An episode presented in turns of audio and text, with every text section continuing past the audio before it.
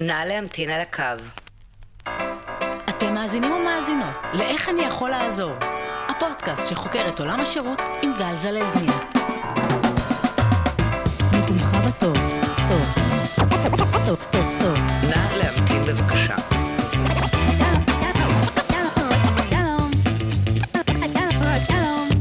נא להמתין בבקשה.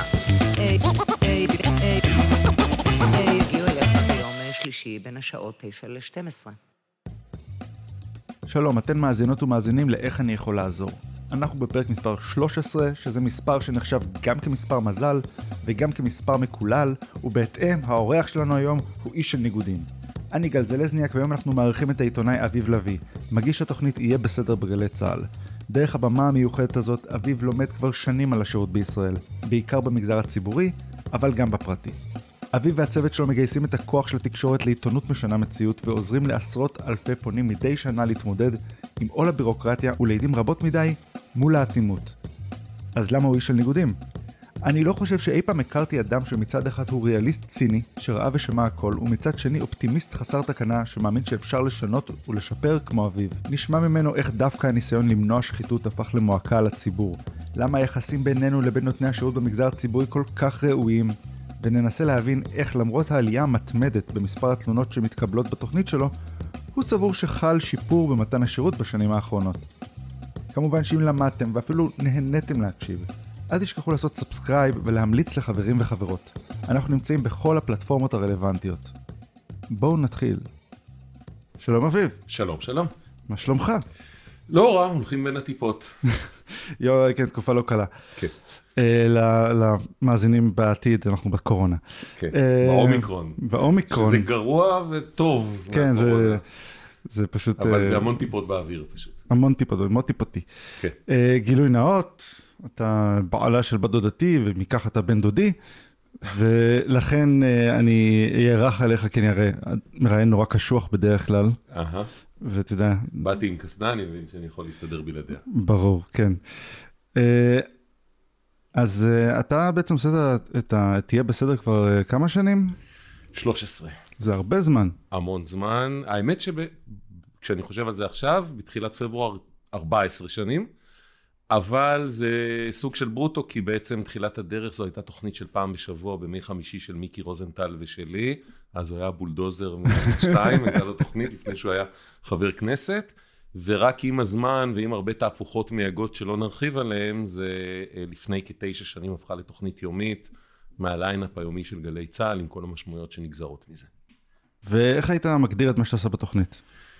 אה, יהיה בסדר בראייתי היא תוכנית על צדק, או יותר נכון על חוסר צדק, היא תוכנית שמבוססת על פניות ציבור, כשהציבור פונה ופונה, כמקובל לומר בימים אלה, כשהם מרגישים אה, שנגרמה עוולה על ידי ממסד, הממסד הזה יכול להיות הממסד הציבורי-ממשלתי, על ידי העירייה, שיש לה, לעיריות יש ממשקים מאוד גדולים וחיכוך מאוד גבוה עם היום-יום אה, של האזרחים בישראל, ועל ידי אה, המגזר הציבורי בהמוניו, דואר ישראל, חברות אוטובוסים, חברות חשמל, תאגידי מים, ביטוח לאומי וכן הלאה. אנחנו לא עוסקים בצרכנות פרטית קטנה, למרות שאנחנו מקבלים פניות בנוסח אה, הלכתי לספר והוא לא החזיר לי עודף מ-200, אוקיי, תסתדר או תסתדרי לבד, אבל אנחנו כן עוסקים בגופים צרכני, אה, בתאגידיים במגזר הפרטי גדולים, שיש להם אופי הרבה פעמים דורסני, כמו חברות סלולר, חברות טלוויזיה, שלרוב קוראים להם הוט, אה, חברות, טלפ... אה, חברות אה, ביטוח, שבעיקר כשזה מגיע לנושאים כאובים כמו ביטוחים סיעודיים, זה דורסני מאוד וכואב ומרתיח מאוד. אה, אז במקומות האלה, גם במגזר הפרטי אנחנו נכנסים, והתוכנית אה, בעצם מוגדרת, המנדט שלה, ה-DNA שלה הוא סוג של עיתונות שמנסה לשנות מציאות, מציאות עיתונות אקטיבית. אה, כשאנחנו מקבלים פניות שאנחנו מזהים כמוצדקות, אנחנו חוזרים אל הבן אדם, עושים איתו תחקיר, מבקשים מסמכים, מבקשים הוכחות שנגרמה לו עוולה, ופונים לגוף הרלוונטי, ומבקשים שני דברים בגדול. אחד, אה, הסבר איך הגענו עד הלום, מה קרה פה, ושתיים, פתרון. הרבה פעמים אנחנו מצליחים לפתור את הבעיות ו- ולהביא סוג של צדק, לא תמיד, אנחנו לא קוסמים, אבל את כל זה אמרתי וגם התחלתי מהמילה צדק או חוסר צדק כדי לחדד שבעיניי הרבה פעמים אומרים לי וואו אתם עושים אחלה תוכנית או גם יכול להיות חרא תוכנית, לא משנה, על ביורוקרטיה. ואני אומר, לא. ביורוקרטיה היא פן אחד, אה, ושירות גרוע, אה, שלשם כך התכנס הפודקאסט שלך, הוא פן אחד של התמונה הרחבה יותר, של צדק וחוסר צדק, של זכויות ופגיעה בזכויות, של עוולות אה, ממשלתיות או, או תאגידיות, ו, ובזה אנחנו עוסקים. זה, אני, אני הייתי מקשיב והפסקתי. ואני אסביר לך למה הפסקתי. אוקיי. לא כי הנושאים לא מעניינים, אלא כי פשוט לא יכולתי יותר. אני לא מבין איך אתה עושה את זה 13 שנה, ולראות את הדבר הזה, וזה מרגיש שזה לא משתנה. זה רק חוזר וחוזר וחוזר. אה, קודם כל ביאסת, אבל אה, זכותך. לא, אני, אני אומר את האמת. לא, לא, כאילו, בסדר גמור. אה, אם, שלי, הפסקת- הלב שלי לא עומד בזה. אם הפסקת, יכול להיות שאנחנו עושים משהו לא נכון, ושאנחנו צריכים לתקן משהו, ואני אומר את זה בשיא הרצינות. עכשיו, אתה יודע, כנותן שירות, כן. אני פה נותן שירות, ברגע שהלקוח, אה, ואתה לצורך העניין אה, אחד מהלקוחות, אמר לי הפסקתי, לא משנה מה הסיבה, אני צריך לבדוק, אולי אני צריך לשנות משהו באוריינטציה של השירות, זה חומר למחשבה. עכשיו, לגופה של שאלה, מזווית הראייה שלי, אחד, אנחנו כל יום כן משנים המון המון דברים, וזה אחד מהדלקים המניעים, זאת אומרת, זה אחד מה...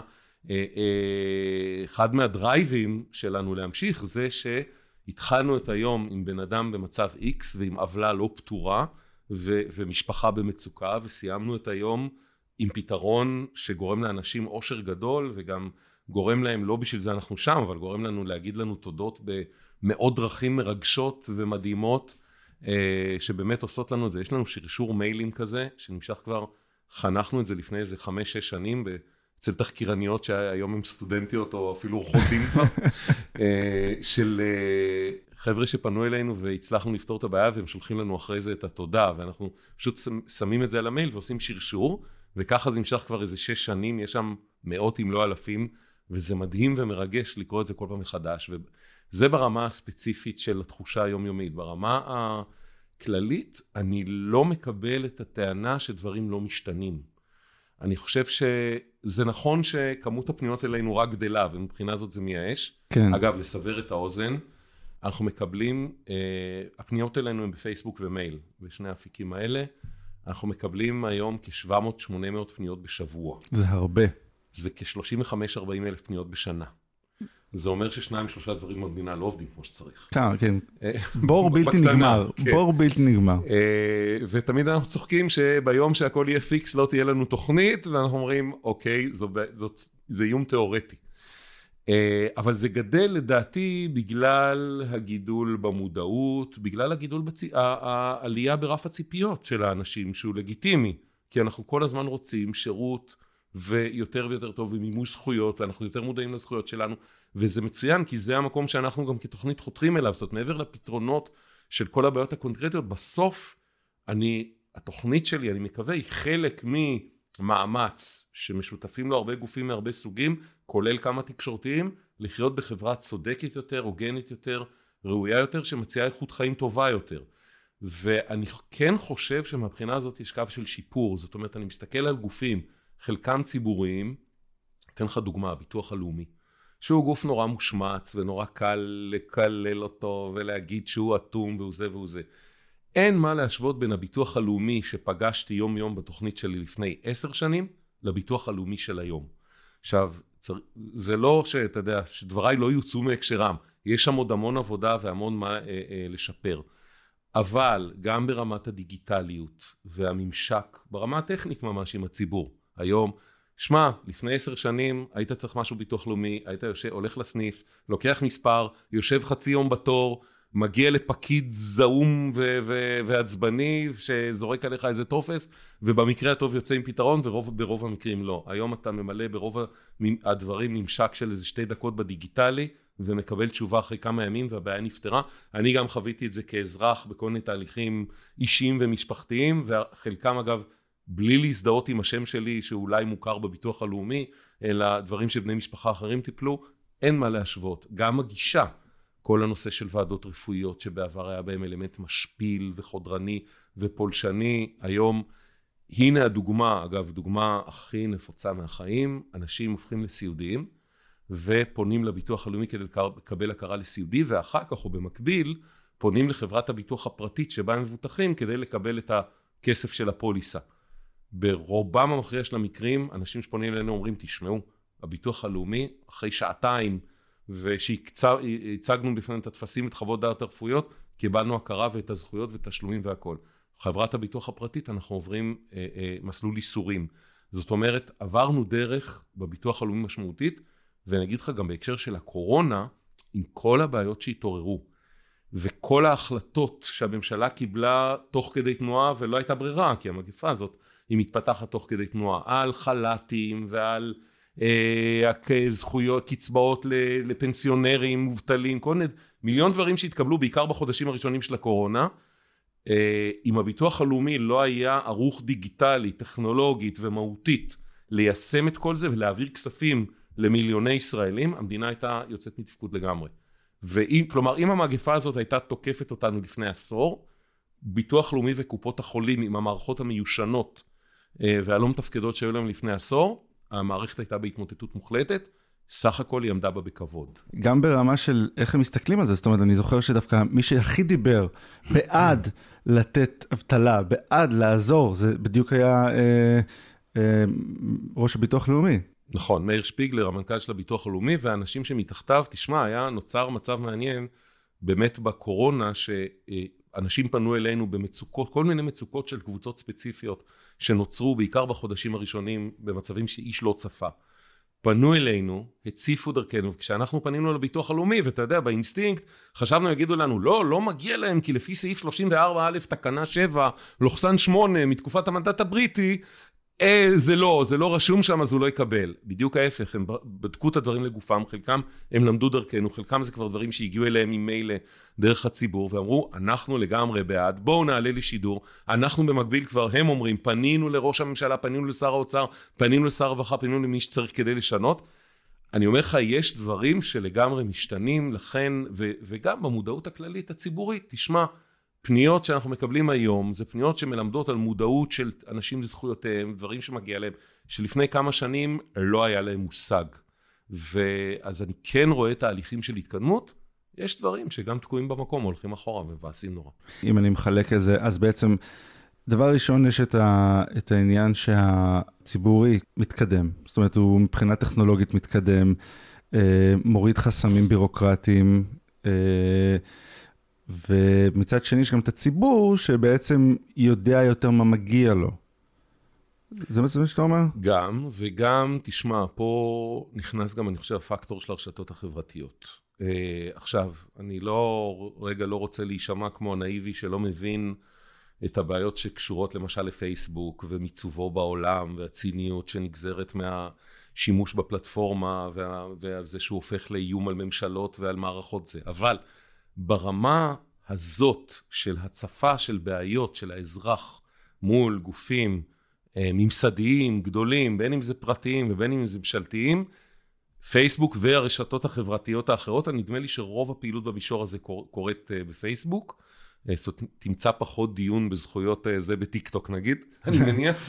למרות שאני מבין שגם שם, וגם שם זה קורה, דרך הילדים שלי, אני מבין שגם שם זה מתחיל לקרות. הם פשוט בהתחלה עדיין לא, הילדים עדיין לא אכפת להם כל כך, חכה, תן כן, להם רגע. אבל בדיוק, הם מתחילים להיות אה, זה, ואז סוגיות של מגדר, וכל מיני דברים מתחילות... מגדר מאוד חזק בטיקטוק. לזרום גם לשם, בדיוק, כן, כן, אני לומד את זה בזמן האחרון, אבל בסוף כרגע הרוב הזה, אה, אה, אצל הציבור הבוגר קורה בפייסבוק בתחום הזה, וכן, יש פה המון המון כוח, כי אני מדבר, תשמע, גם במגזר הממשלתי והציבורי, בוודאי גם בתאגידים, יושבים חלק מהאנשים הם אנשים צעירים, אנשים שחיים את הרשתות, אנשים שחיים בפלטפורמה, אנשים שחברים שלהם קוראים מה קורה, ולא בא לך להיות האיש הזה הרע, בין אם זה בחברת החשמל ובין אם זה במשרד ממשלתי אחר וכן הלאה, שפתאום כותבים עליו בפייסבוק איזה שירות גרוע הוא נותן ואיך הוא לא מתייחס יפה ואיך הוא אטום ואיך הוא מיושן, אז, אז יש פה שיח שהוא לגמרי נעזר בפלטפורמות האלה, ולדעתי אה, מייצר התקדמות. ושוב, שלא אשמע לרגע כאילו הכל ורוד ואופטימי, יש כל כך הרבה מה לשפר, ויש כל כך הרבה בעיות. להלן 40 אלף פניות אלינו בשנה, אז, אה, אז כן, יש עוד דרך. תשמע, אני אה, רציתי, אני רוצה לשאול אותך על ההבדל בין הפרטי והציבורי, התאגידי והציבורי, כן. אוקיי? ו, ו, אבל לפני שאני נכנס לזה, אני רוצה לדבר על מה שאמרת, שבדיוק היה דיבר על זה, העניין הזה של ביטוח לאומי מול ביטוח פרטי. כן. ש, שזה היה, הרי הסוציאליזם יגיד, אה, שהביטוח ה- הלאומי תמיד יהיה יותר טוב, כי הם, הביטוח הוא של העם ולכן הוא ילך לקראתו, בעוד הביטוח הקפיטליסטי בעצם ינסה כמה שפחות לשלם. ובמשך שנים זה לא היה בהכרח ככה בגלל חוסר תפקוד מסוים, כמו שאמרת, אבל זה נראה שעכשיו זה קצת מגיע ל- לסוג של מקום שבו אה, יש מרדף יותר אה, על רווח בפרטי לעומת כן. אה, רווחה בציבורי. כן, אז קודם כל גילוי נאות לצורך העניין, אני אגיד שאני, השקפת עולמי הבסיסית היא, אני בעד מה שנקרא מדינה גדולה, כלומר אני חושב שיש הרבה מאוד מקומות בחיינו שהמדינה צריכה לקחת אחריות ולהיות גדולה במובן של המנגנונים שלה ושל השירות הציבורי והאחריות שהיא לוקחת על הרווחה, על התחבורה, על החינוך, על הבריאות וכן הלאה וכן הלאה. אבל אחרי שאמרתי את זה אני אגיד שהתמונה שאני מקבל בשנותיי בתוכנית ובעבודה שלי כעיתונאי היא תמונה מורכבת, לא שחור ולבן לשום צד, למה אני מתכוון? אתה יודע, יש, אה, כל פעם שאנחנו עושים אייטם נגיד או מעלים פוסט על רכבת ישראל, על חברת חשמל, אז יש את אלה שבתגובות אומרים השטג להפריט, להפריט, להפריט, או כאילו ייפתרו כל הבעיות כאשר אה, זה יהיה גוף פרטי. ואני רוצה להגיד שיש במגזר הציבורי והממשלתי גופים אה, יעילים והגונים ו- ומתייעלים אה, וכן הלאה, ויש גופים קטסטרופה שבאמת מגשימים את כל הסטריאוטיפים המיושנים של, אה, אתה יודע, של המערכונים האלה בארץ נהדרת על אה, דואר ישראל, ביטוח לאומי, וביטוח לאומי זה בטח כבר לא מגיע להם, ששני כהן יושבת שם באיזה חדר עם קורי עכביש וכל הדברים האלה, אה, אבל יש גופים במגזר הציבורי שעדיין שם. ובפ... ו... ויש גם במגזר הפרטי ארגונים עם רמת הגינות ושירותיות אה, אה, ויושרה יותר גבוהות, ויש גופים דורסניים וציניים, זאת אומרת יש טוב ורע בשני המגזרים, ואין פתרונות קסם, כלומר העברה של משהו מהמגזר הממשלתי לפרטי היא ממש לא פתרון קסם לכלום, וגם לא ההפך, זה לא... אה, אה, אגב, אני רוצה להגיד שאני כאילו בהשקפתי, אני יותר קפיטליסט ממך. אני עדיין מאמין, אגב, במדינה שצריכה מדינת רווחה ברמה מסוימת, מאוד. אה, אבל דווקא אני חושב שאני יכול להגיד שדווקא, אם אני רואה הפרטות שהיו, אני חושב שדווקא הדבר שהכי היה מוצלח לא היה הפרטה, שזה היה התאגיד. ש- השידור הציבורי? כן, שבעצם לקחו את הדבר הזה שהיה לא מתפקד, ואמרו, אוקיי, הוא לא מתפקד כי הוא בן 200 ו- והתחיל בצורה עקומה, בואו נשבור אותו, נתחיל אותו מההתחלה. זה עדיין לא מושלם, אבל הרבה יותר מוצלח. אני לגמרי איתך. אה, אני יכול לספר לך סיפור קטן מהחיים, אני עבדתי המון שנים בערוץ הספורט. הייתי פרשן כדורסל, היה לי מגזין יחד עם עופר שלח, כמו שהבנת, מיקי רוזנטל, עופר שלח, שולח את כולם לפוליטיקה. מה אתה עושה להם? ואז תמיד שואלים אותי, נו, ומה איתך? אני אומר, תודה, לא. אה, ויום אחד אה, היה איזה רגע בהיסטוריה שבו פעם, לדעתי ראשונה ואחרונה, שידרו שני גופי השידור, גם ערוץ הספורט וגם ערוץ אחד, רשות השידור המיתולוגית, את הפיינל פור של מכבי תל אביב בגביע אירופה. זה היה 2001 או 2002 מסלוניקי. ואנחנו אה, התארגנו לשדר אה, מהעולם, עכשיו, והקצו, אה, היוונים הקצו לשתי, לשני גופי השידור הישראלים שתי עמדות שידור מקבילות אחת ליד השנייה. ואנחנו מגיעים שלוש שעות לפני השידור ל- לראות מה קורה בעמדה. בעמדה של ערוץ הספורט, שהוא גוף שידור פרטי, כן? אנשי התפאורה והטכנאים והבמאים עובדים כמו משוגעים מהבוקר, שמונה שעות לפני השידור הגיעו לשם, לייצר תפאורה, לייצר זווית צילום, אתה כבמאי קולנוע מבין על מה אני מדבר, כדי שעופר ואני בתחילת השידור נעמוד על רקע היציעים של האוהדים והכל, והפרקט, ועל זווית אלכסונית כזאת, עם מצלמה מרחפת, ואל תשאל מה הם עשו שם. אני מסתכל לעמדה שליד של רשות השידור, וזה כבר היה לא הרבה זמן לפני התחלת השידור, אין נפש חיה, החוטים זרו- מדלדלים כאלה, איזה שני מיקרופונים זרוקים, כלום, בטון חשוף של, ה, של היציע, והחבר'ה ישבו ב, בקפיטריה ושתו קפה. ועם רלף קליין אגב, שהוא כמובן לא אמור לעבוד שלו, זה כי הוא לא האיש הטכני, הוא היה פרשן, רלף קליין, מאמן כדורסל, מיתולוגיה, ישב, ו... אה, וזה היה הדוגמה הקלאסית, וכועסים עליי אנשים מרשות השידור שאני מכיר גם אותם, של ה-DNA, לא של כולם כמובן, זה הכללה, אבל יש דבר שנקרא DNA ארגוני. אה, של ועדים ושל זה ושל זה, ושברשות השידור הגיע עד הקיצון, ולכן לצערי הצדיק את סגירתה והצדיק את פתיחתה מחדש. ואני חושב ורוצה להאמין, ובוודאי במבחן התוצאה האיכותית של המון דברים למסך, שתאגיד השידור הציבורי יש בו DNA אחר לחלוטין. אז זה דוגמה שהנה ציבורי והנה ציבורי ויכול להיות התנהלות אחרת. וכנ"ל בגופים פרטיים זה יכול לקרות.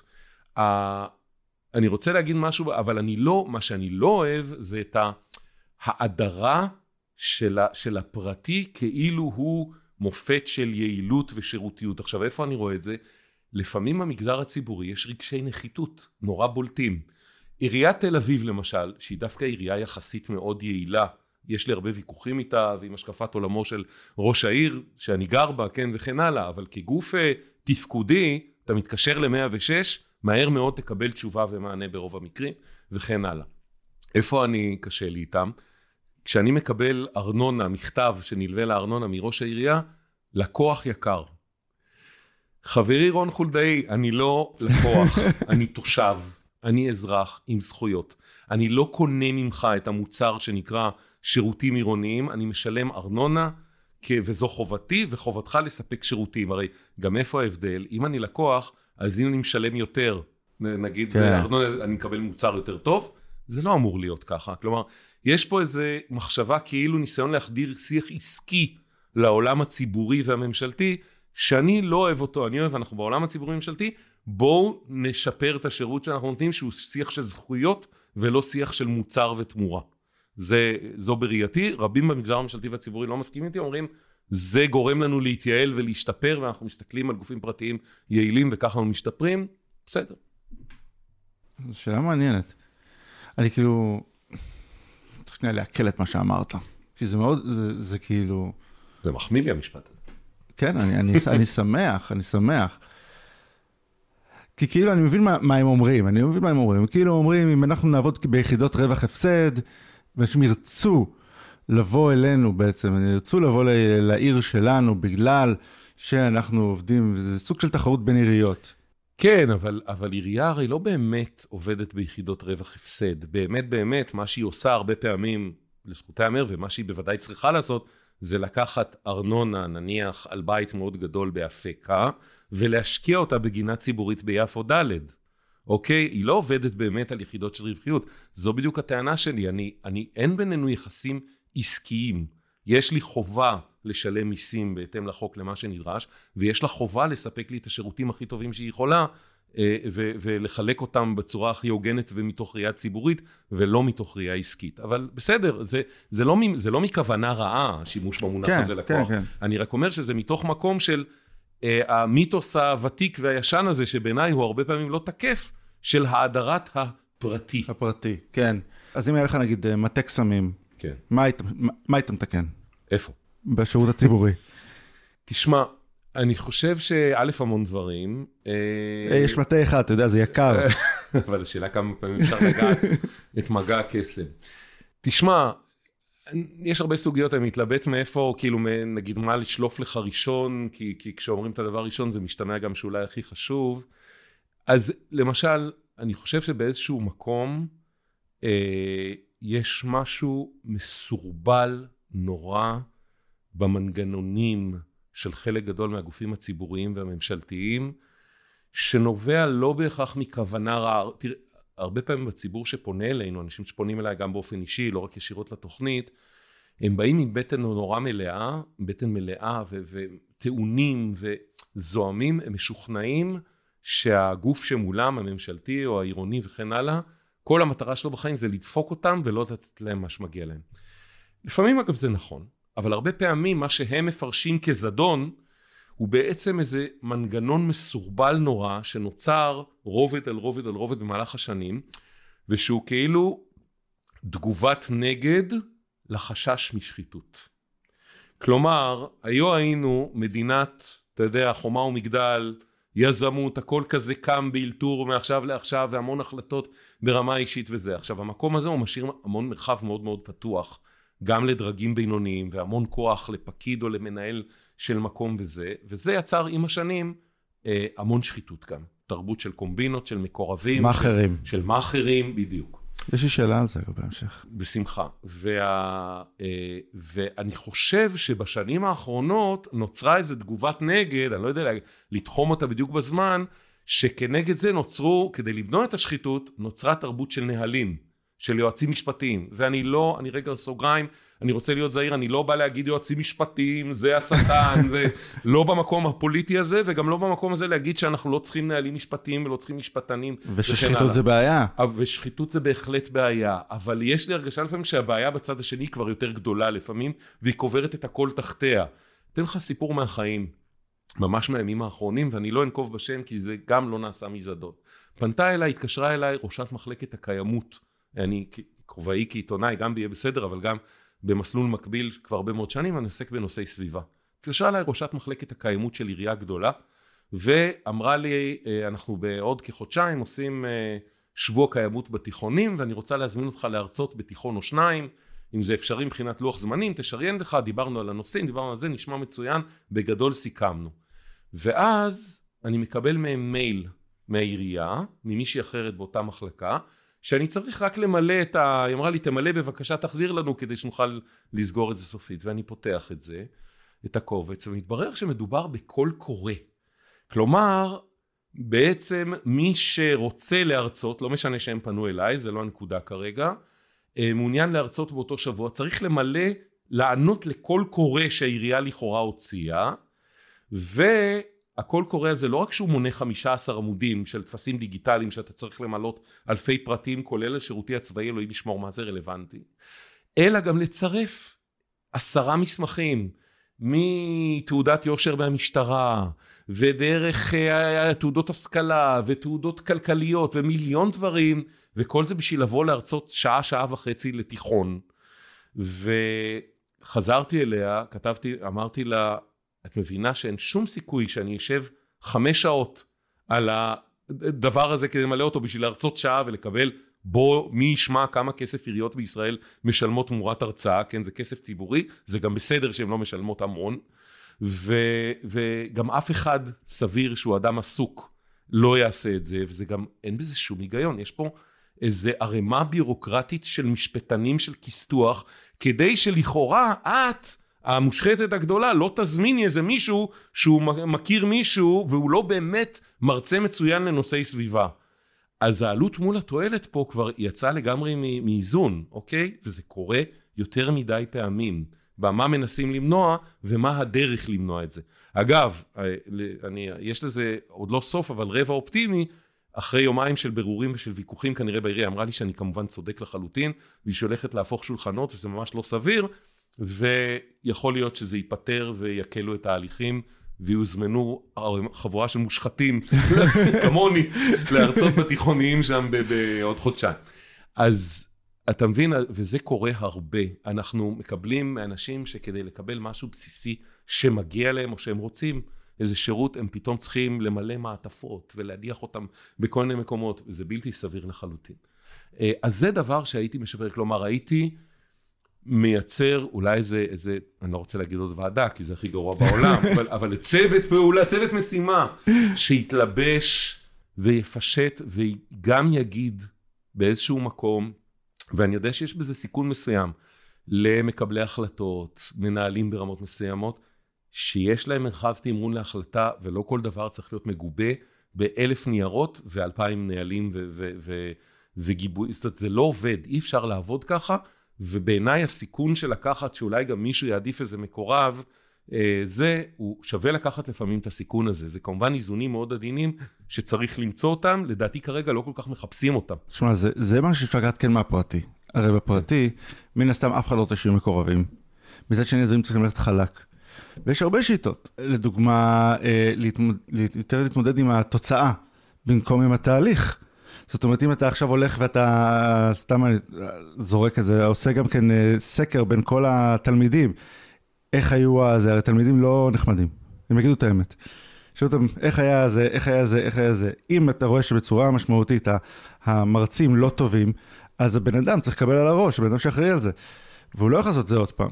אני מסכים. אני, שוב, אני לא, אני רוצה פה לסייג, אני לא מומחה, ל, אני לא יועץ ארגוני, ואני לא מומחה לייעול מערכות במובן הזה של איך לטייב את מבחן התוצאה. אבל כן. אני מסכים איתך לגמרי, שצריך. שפקיד בכיר בעירייה, שמנהל ומקבל החלטות, לפעמים על היום יום של הרבה מאוד אנשים, הרבה יותר משר בממשלה, אתה יודע, שמקבל הרבה החלטות ורובם לא יגיעו למימוש בסוף, הן עוברות מעל הראש לאזרחים, אה, צריך להיות, להיבדק במבחן התוצאה הרבה יותר מאשר במבחן כמה ניירת וכמה זה, וזה דבר שהשירות הציבורי והממשלתי בהרבה מאוד נקודות בו חייב שיפור דחוף. אגב, אני יודע שיש מקומות שעובדים על זה. אה, אם אה, אתה רוצה עוד... אה, אני אשמח. עוד מה צריך לשפר, זה הדבר הזה המאוד חמקמק, שקוראים לו בסוף, שהוא האיש בקצה, או האישה בקצה, שהם לפעמים הכי גורליים בשביל האזרח או האזרחית שניצבים מולם. באיזה קצה? בקצה של השירות, כן. שפוגשים פנים אל פנים את הזה, הפקיד, פקידה. ה- ה- היחס, האווירה, תשמע, יש, אני, לא קל לזהות, לא צריך להיות מגיש שיהיה בסדר 13 שנה כדי לזהות שיש דם רע, בכללי, כן, באווירה, אה, דם רע בין אה, נותני השירות למקבלי השירות הציבור דיברנו על זה בישראל. פרק קודם, עם אה, ליאת רבנר. אוקיי, ו- ש- שכאילו, ש- שיש פה בעיה ש- שאף אחד לא בוטח אחד בשני. בדיוק. ה- באופן כללי, ה-state of mind, אגב, אני אומר את זה הרבה לנותני שירות, מזמינים אותי, גורמי ממשל, גורמים ציבוריים, להרצות, להיפגש עם העובדים, עם המנהלים, וכשאני אומר את זה, הם מתפוצצים מצחוק ואומרים, נכון, נכון. ה- נניח, לצורך העניין, הסיטואציה הכי סטריאוטיפית, הפקיד במס הכנסה, הוא הבן אדם הבא שמגיע אליו בתור, עוד לפני שהוא ניגש אליו, הוא חושב, זה בא לעקוץ אותי, לרמות, לגנוב כסף ציבורי, לעבוד עליי, לספר לי כל מיני סיפורים סבתא, והתפקיד שלי, אה, לתפוס אותו ולמנוע ממנו אה, אה, לעבוד על כולנו. וה, והבן אדם מהצד השני, הישראלי, כל הדרך לסניף מס הכנסה, שהיום, ברוך השם, מתחיל לעשות את הפחות ופחות, ולשלוח את הדברים בטפסים דיגיטליים, אומר לעצמו, הפקיד שיושב שם, הוא בטח אה, לא ייתן לי כלום, הוא יהיה אטום, הוא תוך כדי זה ידבר בטלפון עם אה, אחותו, הוא אה, אה, יזרוק לי איזה טופס, והוא לא יעשה שום דבר כדי לתת לי את הזכויות שלי, ההפך. ובמפגש, שניהם באים אל המפגש הזה עם רמת ציפיות, ובעיקר רמת חשדנות מאוד מאוד גדולה. ואת ה, האינטראקציה הזאת, את ה vibe הזה חייבים לשנות. עכשיו, זה טנגו שיש לו שני שותפים, אני אומר, גם הציבור וגם נותני השירות. כמובן שבטנגו תמיד יש, לא שאני רקדן טנגו דגול, אבל יש מישהו שנותן את הצעד הראשון ומכתיב את הקצב, זה כמובן נותני השירות, הממשלה, העיריות, התאגידים הם הגוף החזק, הם אלה שצריכים להכתיב את האווירה ואת הקצב, והציבור הרבה פעמים נענה לזה. אגב, כשאנשים מגיעים ל... אה, אה, לגוף ממשלתי או ציבורי, או אגב גם פרטי, ומקבלים שירות טוב, הם לפעמים נורא מופתעים, כי הפער בין רמת הציפיות שלהם, ואז הם, ליבם מתחמם והם מתמלאים, זה קורה משהו מאוד מאוד חיובי. אני יודע את זה כי הם שולחים לנו, אנשים שולחים לנו פוסטים, או משתפים אותנו, או מיילים עם שבחים, ואנחנו אגב, בניגוד לתדמית של עיתונות שרוצה לפרסם רק דברים רעים, ורק להכפיש וכן, וכן הלאה, כי, כי רשע שווה רייטינג, אגב, לא נכון, ב- בוודאי לא ברשתות החברתיות, פוסטים חיוביים הכי ויראליים. נכון. אנשים נורא אוהבים נכון. לקרוא, אה, בעיקר בפייסבוק וכן הלאה, דברים חיוביים, ואנחנו מפרסמים אותם ומשתפים אותם. זה, יש לזה השפעה נפלאה, ממש השפעה מרפאת. אתה רואה, אה, מישהי לפני חודש נדמה לי, אה, כתבה לנו איך היא הגיעה לסניף ביטוח לאומי בכרמיאל, עם בעיה יחסית מורכבת, ואיך בניגוד לכל הציפיות שלה, הפקידה נרתמה לעזור, וכשזה לא הסתייע היא קראה למנהלת, והיא קראה לאיש הזה ולמומחה הזה, וכולם ביחד, חצי סניף ביחד, אה, אה, אה, שיתף פעולה כדי לפתור לה את הבעיה והצליח, היא כל כך התרגשה עד דמעות, ואחרי שפרסמנו את זה, האנשים מהסניף, אני יודע כי אחרי זה הרציתי לעובדי ביטוח לאומי, במקרה חלקם היו שם, סיפרו לי איך הם התרגשו לקבל את התודעה הזאת, כלומר, איזה תהליך ריפוי הדדי וטבעי של יחס גורר יחס גורר יחס. עכשיו, אה, אז קודם כל יש פה עניין של רוח מפקד. כמה, ומפקדת, כמה המנהלים והמנהלות בשירות הציבורי והממשלתי משקיעים בלהחדיר בעובדים ובעובדות שלהם את האנרגיה החיובית הזאת, אז של לקבל אנשים בחיוך ועם אמון ועם לעזור להם כל עוד לא הוכח שהם באים לעקוץ את המערכת, כי אני מסכים אלה כספי ציבור צריך להגן עליהם. אה, דוגמה מהחיים, לפני לא, אה, שנים קטנות, אה, הייתי עם משפחתי בלונדון, עוד לפני הקורונה, הימים הטובים ההם, שבהם אפשר כן. סתם ככה ללונדון ולטייל. ובאנו, הגענו ל- לטיוב, לתחתית. והיה שם, בדקנו קצת לפני כן, יש כרטיס ברח, Oyster, שהוא כרטיס שבועי, לא- כן, כן, חופשי כן. שבועי, אתה קונה כרטיס היום כבר לא מגנטי צריך אגב, אתה יכול את האשראי. באפליקציה. אתה יכול את האשראי. באשראי, אוקיי, זה כבר היה לפני... Tapping. שם זה, זה עדיין היה המילה האחרונה, כרטיס Oyster. אתה קונה כרטיס. מגנט כזה, אה, חופשי שבועי, וידעתי למי אני מספר את זה. ובני האמצעי, שהוא זה, ישר הסתער על המכונות בתחנה, אה, תקתק, טק, טק, טק, חמישה כרטיסים, היינו חמישתנו, ונופל הראשון, וכל כרטיס היה איזה עשרה פאונד, שזה יחסית לא מעט כסף, 80 ש"ח זה היה, זה לא הפאונד של היום. אה, נופל הכרטיס הראשון, נופל השני, נופל השלישי, נופל הרביעי, איפה החמישי? ואז אה, עושים מה שעושים ישראלים, דופקים קצת על המכונה, לא קורה כלום. ואנחנו מסתכלים ימינה שמאלה. עכשיו הדבר הראשון שאני אומר לעצמי, אוקיי, אם זה היה ברכבת ישראל, כן? ואני מספר את זה כי ככה סיפרתי את זה גם לאנשי רכבת ישראל. אם זה היה באיזה תחנה של רכבת ישראל, אז הייתי אומר לעצמי, אוקיי, נניח שאני אלך ואני אמצא את מנהל התחנה, א', הוא לא יאמין לי. למה שהוא יאמין שהכנסנו כסף על חמישה כרטיסים וקיבלנו ארבעה? ב', אם הוא יאמין, נגיד שהוא יאמין, או זה ישלח אותנו להוא וישלח אותנו לזה, ועד שזה הלך חצי יום, יאללה בואו נכניס עוד עשרה פאונד ונלך כבר לטייל, לונדון מחכה לנו. ובעודנו, כל המחשבות האלה עוברות לי בראש באיזה חצי דקה, ורגע לפני שאני מכניס את היד לארנק להוציא את הכרטיס אשראי ולהוציא את הכסף, אה, שני חבר'ה עם מדים של האנדרגראונד, של התחתית, ניגשים אלינו ושואלים בחיוך מה הבעיה, באנגלית, כן? והסברנו להם מה הבעיה, והם חיכו ואמרו, רק רגע. אז אחד מהם עשה, דבר ראשון שהוא עשה, זה בדיוק כמו שאנחנו עשינו, הכי ישראלי שיש, דפק על המכונה בעוצמה, לא קרה כלום. אמרתי, אוקיי, זה נשמע, זה נראה לי מוכר. הדבר השני שהוא עשה, הוא אמר, חכו רגע, לא להתייאש. הלך מאחורי המכונה, לקח מברג, טק, טק, טק, חוזר אחרי דקה וחצי עם הכרטיס ביד, כולו חיוכים, ונתן לנו אותו, ואמר, נסיעה נעימת, חופשה נעימה בלונדון. אבל אז התעורר העיתונאי שבי, ושאלתי אותו, מה התפקיד שלכם? ואז הוא הסביר. הוא אמר, "אה, מאז שלא משלמים כבר, לא קונים כרטיס נייר בקופה, והכל דיגיטלי, או כרטיסים, או תשלום אפילו דרך הטלפון כבר, התחיל דברים כאלה, זה כמובן מאוד מייעל את עבודת המערכת. אבל אין קופאים. וגם במערכות הכי דיגיטלית וזה יש בעיות. א', כי לפעמים מכונות עושות תקלות, ראיתם כרגע. ב', כי יש הרבה אוכלוסיות שמתקשות עם זה. קשישים, אה, מהגרים, תיירים שלא מכירים את המערכת או לא דוברים אנגלית וכן הלאה. ולכן יש תקן, זה מה שהוא סיפר. יש תקן שבכל תחנה של התחתית בהתאם לגודלה, יש או בן אדם או שניים בכל משמרת, 24-7 או 21-7 כי הרכבת לא עובדת נדמה לי בין 3 ל-5 בבוקר או משהו כזה, שמסתובב ותפקידו לאתר נוסעים שנתקלו בבעיה באופן אקטיבי ולעזור להם. זה בדיוק היה המקרה שלנו, הוא ניגש אלינו. וזה תשובה מעולה לשאלתך מה צריך לשפר. את האיתור הלקוחות המתוסכלים, האיתור האקטיבי הזה, שכרוך למשל בסניפי בנקים היום, שכבר כמעט אין מגע אישי עם מה שהיה פעם קרוי כספר או טלר, אלא זה המקום הזה שהלך הדיגיטל, בתחנות רכבת שכבר אין קופות בחלקן, בעיקר בפריפריה. אני לא יודע אם כבודו שגר בהרצליה יודע את זה, לא, אבל באמת, יש כן, תחנות כן, כן. יותר קטנות. אני מבין למה הרכבת לא רוצה להושיב שם קופאי, כש-97% מהנוסעים אה, רוכש את הכרטיסים באופן דיגיטלי ו- ומתקף אותם, וזה באופן עצמאי. אבל צריך מישהו שיהיה שם בשביל האנשים שמשהו לא עובד בשבילם. והוא יהיה מישהו עם חיוך.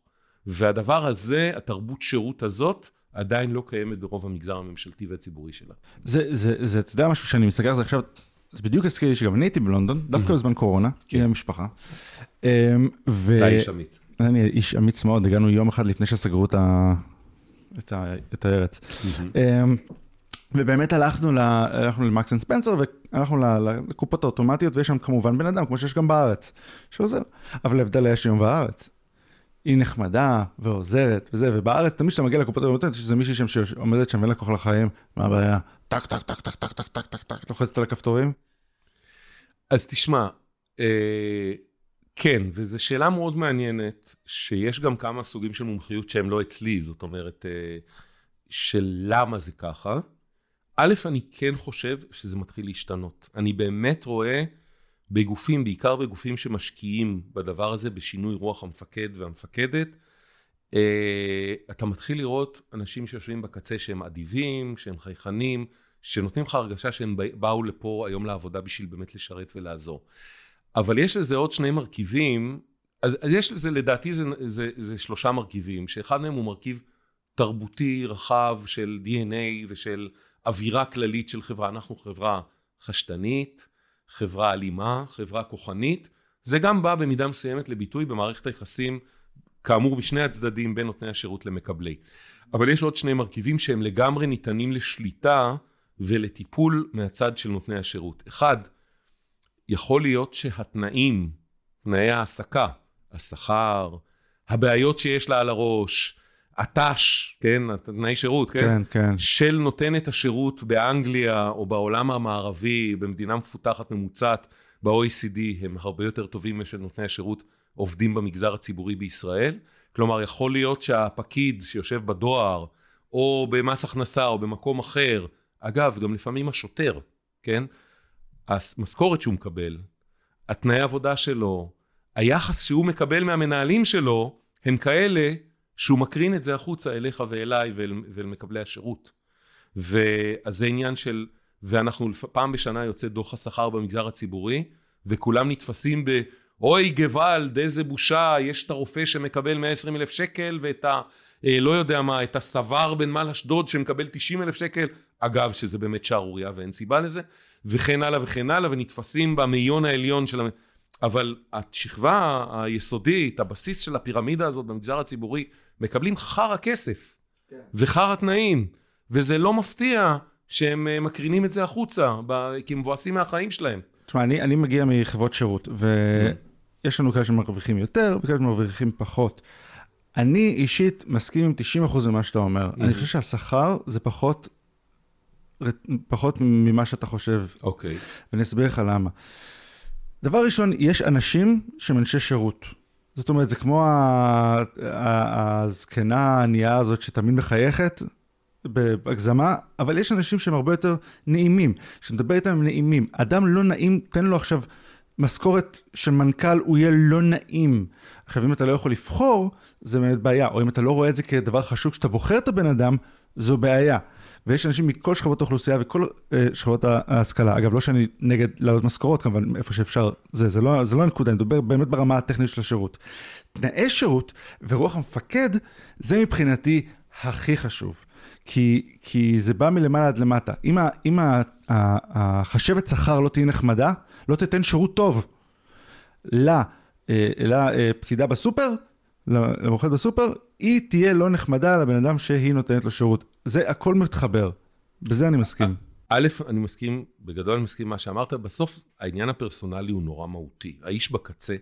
ולכן זה גם הטענה, כשאני מעלה את זה מול גורמים בדרגות ניהול, אה, זה, הם אומרים לי, אנחנו לא יכולים לשלוט תמיד באיש בקצה, שהוא אדם נחמד יותר או פחות נחמד, זאת אומרת, זה, צריך לזכור גם שבמגזר הציבורי הממשלתי, היכולת לסנן, בעיקר כשמדובר במשרות ב-level הנמוך, היא לא כמו במגזר הפרטי, שאתה יכול להעסיק את מי שבא לך ואתה לא צריך לנמק לאף אחד למה הוא מתאים או למה הוא לא מתאים, וכן הלאה. אני עדיין לא מקבל את זה, אני חושב שהם יכולים להשקיע בזה הרבה יותר, אבל הסיפור הוא, עם הקופאית בסופר, זה לא רק החשב, זה האם נותנים לה לשבת, אנחנו זוכרים שעד לפני כמה שנים הם עמדו על הרגליים 12 שעות ביום. נכון.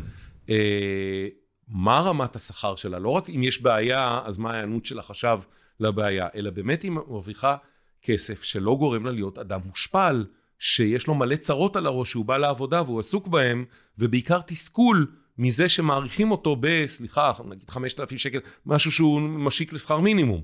אוקיי? עכשיו, אז זה, אז זה נקודה אחת, אבל אני רוצה להגיד לך עוד משהו שהוא חלק מהתנאים, ולדעתי גם בסוף מאוד משורשר אל הציבור, זה כמה אנשים נותנים את השירות. כלומר, uh, הדיון הזה, אני אקח אותו אחורה לראש הממשלה לשעבר, נתניהו, בהיותו שר האוצר, היום לשעבר, בחצי הראשון של העשור הראשון של המאה, כן, אזור אלפיים וקצת, שהוא בעצם נתן את משל האיש השמן והאיש הרזה. שהוא אמר, המגזר הציבורי זה האיש השמן, הפרזיט, הבטלן עם האבטלה הסמויה שיושב, רוכב על הגב של האיש הרזה, שזה המגזר העסקי הפרטי והציבור, כאילו מקבלי השירות, ו, וצריך להעביר אותו דיאטה. ומה שקורה מאז, במקום להעביר את המגזר הציבורי הממשלתי דיאטה נגיד של יעילות וכן הלאה, היעילות התפרשה כפיטורים וקיצוצים וביטול תקנים, וזה שוב ושוב ושוב, ועוד דיאטה ועוד דיאטה ועוד ערבה ועוד ערבה, והיום בהרבה מאוד נקודות, המגזר הציבורי והממשלתי רעב לכוח אדם, ובאוצר לתת תקן למשרד ממשלתי, תקן זה אומר שזה נשאר קבוע, זה לא רק הבן אדם הספציפי, אלא שיש שם תקן שזה זה מבחינתו שומו שמיים, אנחנו נותנים פה תקן ולנצח יושב שם מישהו ויגזול את הקופה הציבורית וכן הלאה. ואני אומר לך בסוף, שנכון שהיום הדוגמה אולי של אשנבים פעילים היא פחות זה כי אנחנו יותר באמת במוד דיגיטלי, אבל עדיין המון שנים אתה, קח שנתיים אפילו אחורה, לא כזה, לא כל כך הרבה זמן אחורה. אה, ועשינו אגב סקר של אה, איכות שירות במשרדי רישוי ברחבי הארץ. ובאר שבע, סניף באר שבע, הלך מתנדב שלנו, כן? התנועה לעיתונות ציבורית שעשו איתנו את הפרויקט. הלך לסניף באר שבע משרד הרישוי. שמונה עמדות, שתיים פעילות, וכל אחת שם מקבלת אלפיים אנשים ביום. אתה רואה באולם קבלה אלף אנשים מחכים, כשכל בן אדם שמגיע אליה היא עצבנית, היא זאת שהכי סובלת מהסיטואציה. זו הפקידה שבחלון. מזה שאין שמונה חלונות מלאים שמתקתקים את התור, כי אנשים מגיעים אליה עצבנים וטעונים אחרי שעות של המתנה, כי היא מותשת ומיואשת, כי אם היא תלך עשר דקות, שתי דקות לעשות פיפי, או רבע שעה לאכול צהריים, תישאר אשנב אחד פעיל, וכולם יחשבו שהיא פרזיטית ואוכלת חינם, שדופקת, ויראו בזה כאילו היא דופקת אותם באופן אישי. זאת אומרת. עכשיו, אתה יודע מה, אני אתן לך דוגמה מהחיים. הרבה יותר אקוטית מאשר שלוש שעות מעצבנות בהמתנה בסניף משרד רישוי כזה או אחר. אה, יקר, היחידה לקנאביס רפואי במשרד הבריאות. הנה דוגמה קלאסית לפער ששרר במשך שנים, עכשיו אנחנו ברפורמה והמצב קצת משתפר, יש המון בעיות, אבל המצב קצת משתפר ועדיין זו דוגמה קלאסית לפער בין מדיניות מתקדמת לתרגום מפגר בזמן ובאמצעים. משרד, על אף, אה, אתה יודע, קנאביס רפואי, עולם הרפואה הבין בשנים האחרונות, כבר יותר מהאחרונות, שהוא פתרון להמון המון סיטואציות שהרפואה הוותיקה, המסורתית, לא יודעת לפתור אותן. אנשים עם uh, סוג מחלות כאב כמו uh, פיברומיאלגיה, אנשים עם פרקינסון, אנשים עם פוסט טראומות, סרטן ברמות מתקדמות, פתרונות להמון המון דברים שבאמת אנשים פיתחו בו תלות שבלעדיו חיים גיהנום ואיתו הם איכשהו סבירים. ישראל המובילה בעולם במספר, פר נפש, פר אוכלוסייה, בכמות רישיונות הקנאביס הרפואי שיש באוכלוסייה. יש היום כמאה אלף. יותר מארצות הברית? למיטב ידיעתי כן. בארצות הברית יש התמכרות לאופיאטים, למשככי כאבים. לא, כי אני, אני יודע שבארצות הברית כאילו זה ממש כאילו אתה פשוט בא למרפאה, אומר, היי, כואבת לי הרגל, ואתה מקבל, כאילו אז, זהו. אז למיטב ידיעתי, לא בדקתי בשבוע האחרון, אבל עד לאחרונה, והייתה תקופה שעסקנו בזה הרבה, חד משמעית, אה, פר נפש, פר אוכלוסייה, ישראל הובילה את העולם ברישיונות הקנאביס הרפואי. מה, לא ידעתי את זה. וזה כתוצאה מהשקפה של משרד הבריאות ובעיקר של גורמי מקצוע, גורמים רופאים בכירים, שדחפו לדבר הזה, רופאי כאב, והבינו שזה, אה, שזה אה, פתרון להרבה דברים שהמערכת לא יודעת לפתור. אממה, זה נכנס לתוך, בין השאר בגלל שקנאביס זה עדיין מוגדר כסם בפקודת הסמים המסוכנים וכן הלאה, לתוך איזה אה, רשת ביורוקרטית סבוכה, שבה אדם כדי לקבל בפועל את הקנאביס שרופא אישר לו ונתן לו מרשם ורישיונו אושר, הוא צריך לעבור דרך היקר, שזה היחידה לקנאביס רפואי במשרד הבריאות, ואז הוא יוכל ללכת עם זה ולקבל את החומר בפועל. היום שוב זה קצת אחרת, זה מבוזר לבתי מרקחת, אנחנו, יש רפורמה שיוצרת בעיות אבל משפרת הרבה דברים, לוקח אותך שנה וחצי, שנתיים אחורה במשך הרבה מאוד שנים. ואז מה קרה? אלפי ועשרות אלפי אנשים היו פונים אל היקר כדי לקבל, לממש את הזכות שלהם ואת המאושרת לקנא, והמוכרת לקנאביס רפואי. ולא היו נענים, כי היו שולחים מיילים ולא נענים, היו שולחים פקסים, פקסים, שים לב, ולא נענים. היו מטלפנים ואף אחד לא עונה, היו תולשים שערות וכלום לא קורה.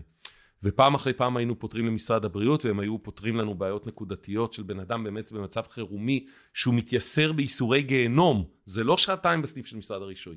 זה מישהו עם מחלת כאב או עם סרטן במצב מתקדם שפשוט מתייסר בייסורי תופת וחייב את החומר. ואין לו עם מי לדבר. ואז יום אחד מתקשר אליי דוקטור מיקי דור שהיה ראש היחידה המנהל הרפואי של יחידת היקר ואמר לי, אביב, אני רוצה לעלות לשידור ולהסביר פעם אחת ולתמיד שיבינו מה קורה.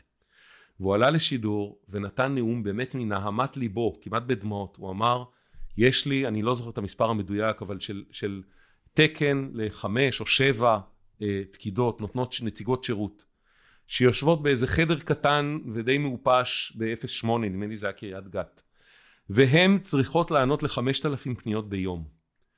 ואנחנו מגיעים למצב, וש... ואני מתחנן, תנו לי אנשים, תנו לי כוח אדם, תנו תקנים כדי שיוכלו לטפל בפניות ו...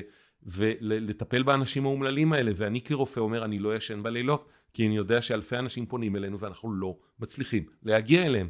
ולוקח לפעמים שבועות וחודשים והוא אומר וכל פעם מדי פעם ערימת התיקים והפניות בין אם המטאפורית כן דיגיטלית ובין אם תיקים ממש קלסרים נערמת עד התקרה ואז אנחנו עושים מבצע שיושבים כל הסוף שבוע או עד 12 בלילה כמה ימים כדי לנסות להוריד אותה קצת ולהגיע לאנשים וזה גיהנום לאנשים וזה גיהנום לנו וזה רק כי אין לנו הקצאה של כוח אדם. אז זה דוגמת קיצון. שוב, היום בתחום הזה המצב כבר הרבה יותר טוב בגלל רפורמה והשתנו כל מיני דברים וקוצצו בירוקרטיות. אבל זו הדוגמה שבסוף אתה שואל, ההיא בלונדון, שניגשת אליה, היא מחויכת ואדיבה ושירותית, והיא ב-08 שאתה מתקשר אליה, או שהיא לא עונה, ואם היא עונה, היא קצרת רוח, וגם הרבה פעמים אין לה את הכלים ביד לפתור לך את כל הבעיות, והיא יודעת שיש לה עוד אלפיים על הקו וכן הלאה. אז הרבה פעמים זה בעיה של מחסור בכוח אדם, וזה תפיסת עולם. התחלתי מזה שאני בעד ממשלה גדולה, ש- כן. שלוקחת אחריות, אני בעד שהממשלה, שוב, כמובן שמהצד השני יש את העניין של חשש מאבטלה סמויה, ומאנשים שהם אוכלי חינם שיושבים על השכר הפיירול הציבורי, ואנחנו לא רוצים את זה. אבל כן, יש בהמון מקומות אני מזהה, אם זה תיקח בפסיכולוגים בשירות הציבורי, כן, כן, יופי. מכיר את זה, טיפול, נכון? תיפול על משהו. על משהו, על משהו פרטי. אשתי אה, פסיכולוגית בשירות. בבקשה, כן. אבל אתה מכיר את זה מקרוב ואתה יודע שאני צודק. רפורמה מטורפת מה שהיה שם. ואם אתה, ואם זה, אה, אה, מה הכי פשוט? ימי קורונה, רופאים ואחיות בבתי חולים. תקנים הכי נמוכים במדינות המערב. אתה יודע, מאז שאנחנו ב-OECD, נורא קל, יש טבלאות משוות לכל דבר. שמשווה אותנו לעולם המערבי המפותח. ואנחנו תמיד במקום, ברוב הדברים האלה של תקנים, של כוח אדם פר אוכלוסייה, של רופאים ואחיות ומכשירי MRI ועוד כל מיני דברים, אנחנו במקום ה-34 או 35 מתוך 36. אתה יודע למה? מזלנו שיש את מקסיקו וטורקיה בטבלאות האלה. אה, הם מצילים אותנו מהמקום האחרון. בדרך כלל, יבואו הטורקים ויגידו, יש דברים שמעלה, אבל באופן כללי זאת התמונה, ו- ולכן אני אומר, נקודה שחייבים זה, זה להבין שהמגזר הציבורי הוא לא איזה חבורה של מובטלים, אבטלה סמויה ופרזיטים שמוצצים לנו את הדם, אלא אנשים, איפה שבאמת צריך שירות, צריך לאייש אותם במשרות ובתקנים, ולתת להם תקני, תנאים, ואז כולנו נרוויח מזה. זה, זה נשמע כאילו מה, ש, מה שצריכים זה באמת, שוב פעם, אני מדבר מהתחת, כי מה אני מבין בדברים האלה, אבל, אבל, אבל זה נשמע ש, ש, שיש כאילו צורך ב, בלעשות, שתקנים לא יהיו אוטומטיים. שתקנים צריכים לעבור רוויזיה כל uh, כמה שנים. אני מסכים, ואני, שוב, אני יודע... לשני הצדדים ש... אגב, גם כדי שאם חסר יוכלו להוסיף, וגם אם יש אבטלה סמויה יוכלו להוריד. אני מסכים. א', כן, ושוב, יש, תשמע, הדיון שאני מעלה פה, בכלל, הדילמה, הרי תמיד יש לזה, כמו שאמרתי, שני כתבים, את הקוטב של אנחנו לא רוצים מגזר מנופח בלי הצדקה, אבל אנחנו כן רוצים מגזר יעיל. יש פה מורכבות שצריך לנהל אותה. איך מייצרים גמישות ניהולית במגזרים ציבוריים וממשלתיים ומאפשרים למשל למנהלים לפטר אנשים לא מספיק טובים, כן? כן? זה גם נורא חשוב. זה נורא חשוב. שיקרה. כאילו אני, אה, אה, עם כל זה שאני בעד ממשלה גדולה ואפשר להגיד שאני, נניח סוציאל דמוקרטים מדברים בסיסמאות או בכותרות שאני לא כל כך מאמין בהן וברלוונטיות שלהם היום, אני כן חושב שאם מישהו לא טוב זה ממש בסדר שיפטרו אותו. תתאמץ, בן אדם, אתה מקבל משכורת, תבוא לעבוד, ולא לעבודה, תבוא לעבוד, כן? כן? ותצדיק את השכר שלך. אגב, בעיקר בגלל שהיום נורא קל גם למדוד את זה, זה לא כמו פעם, היום אתה יכול לשלוח אס.אם.אס של, אחרי כל בן אדם שמדבר איתו, אתה יכול לקבל ביג דאטה מפה ועד להודעה חדשה. השירות לקוחות. אז, אז אנחנו, אז איך מייצרים את הגמישות הזאת ואת האיזון הנכון בין זכויות עובדים, ואני בעד שיש ועדים ועבודה מאורגנת, כן, וזכות ששומרת על זכויות העובד, מפני דורסנות ומפני אטימות ומפני זלזול בזכויות שלו וכן הלאה, אבל מהצד השני מייצרים יעילות וגמישות ושיפור ניהולי, היא שאלות מאוד מורכבות שאין לי את כל התשובות להן. אני בטוח אבל שבהמון מקומות, זה אני אומר לך בוודאות ומידיעה ומהחיים עצמם, במגזר הממשלתי והציבורי צריך פשוט הרבה יותר אנשים שיעשו את, את, את, את העבודה וייתנו את השירות לציבור. אוקיי, אני חושב שאנחנו נסיים פה. אני יכול לדבר עוד, אבל כאילו, אנחנו באמת לא מדברים הרבה זמן. אה, תודה רבה שבאת. בשמחה. מאוד נהניתי, ומי יודע, אולי נעשה את זה עוד פעם מתישהו, שיהיה עוד דברים מעצבנים לדבר עליהם. אולי שיפורים גם כן, כי דברים טובים גם אמרת שהם מוכרים, נכון? שמע, היום אין סדרות שהם לא בהמשכים, אז זה כאילו כמעט מתבקש.